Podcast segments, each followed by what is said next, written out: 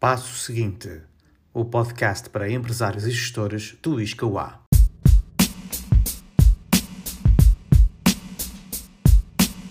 Por Elizabeth Vieira.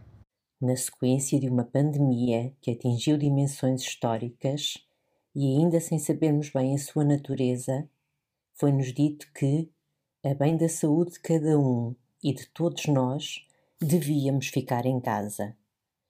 E perante esta realidade, as organizações em geral e as empresas em particular tiveram que se adaptar.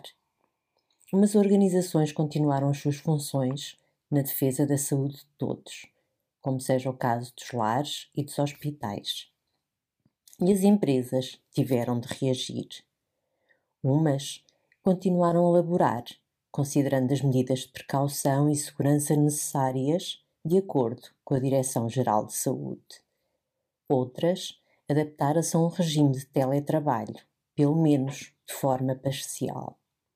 Outras ainda deram férias aos seus trabalhadores, tentando adiar o problema. Outras empresas adaptaram o seu leque de produtos, encontrando oportunidades onde aparentemente existiam problemas, dado o contexto de incerteza económico. Começaram a produzir materiais de proteção, como máscaras, viseiras e proteções em acrílico, entre outros exemplos.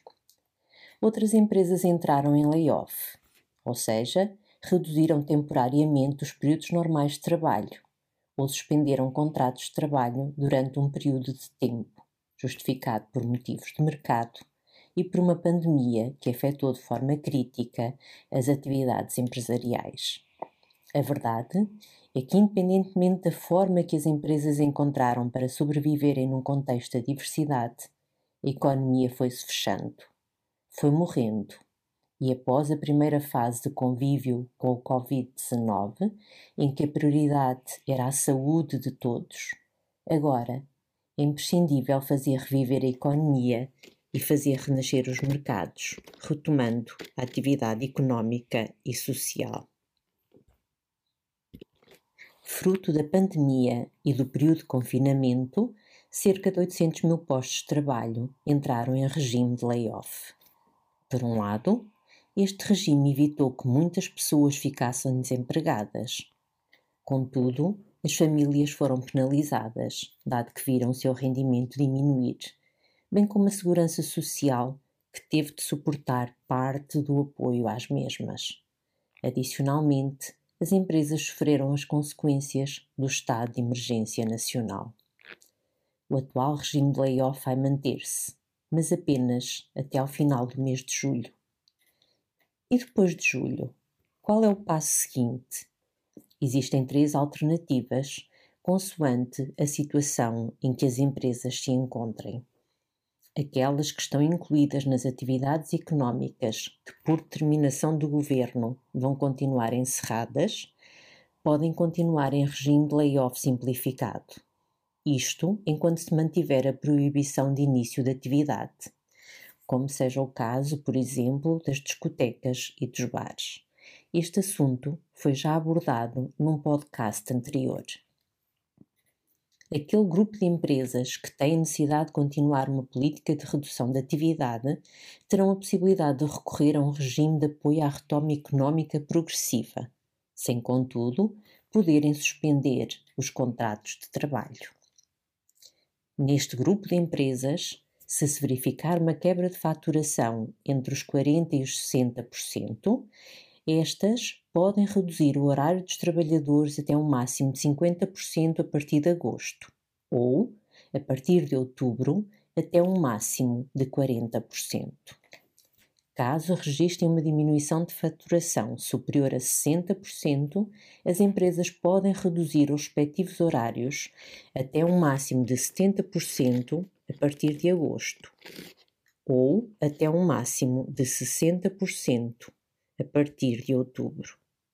Finalmente, as empresas que reiniciem a sua atividade de forma normal terão direito a um incentivo financeiro extraordinário no sentido de apoiar a retoma da sua atividade.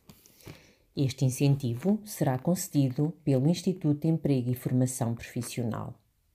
Esta medida é excepcional e temporária e destina-se às empresas afetadas pela pandemia de Covid-19, criada pelo Governo com o objetivo de proteção dos postos de trabalho e alívio de situações de crise empresarial, consistindo num salário mínimo nacional pago de uma vez ou dos salários mínimos ao longo de seis meses. Para que as empresas tenham direito a este benefício, além de terem recorrido ao regime de layoff simplificado ou de ter acedido a um plano extraordinário de formação, têm ainda de cumprir os seguintes requisitos. Por um lado, ter a situação contributiva e tributária regularizadas na Segurança Social e na Autoridade Tributária Aduaneira. Por outro lado, não se encontrarem em situação de incumprimento no que respeita a apoios financeiros concedidos pelo IEFP. Segundo informações do Primeiro-Ministro, as empresas pagarão o número de horas realizadas pelo trabalhador, sendo o Estado responsável pelo pagamento de 70% do número de horas não trabalhadas por estes. A taxa social única passará a ser paga pelas empresas de grande dimensão, enquanto as pequenas e médias empresas, vulgo PMEs, continuarão a beneficiar de um alívio gradual ao longo do tempo.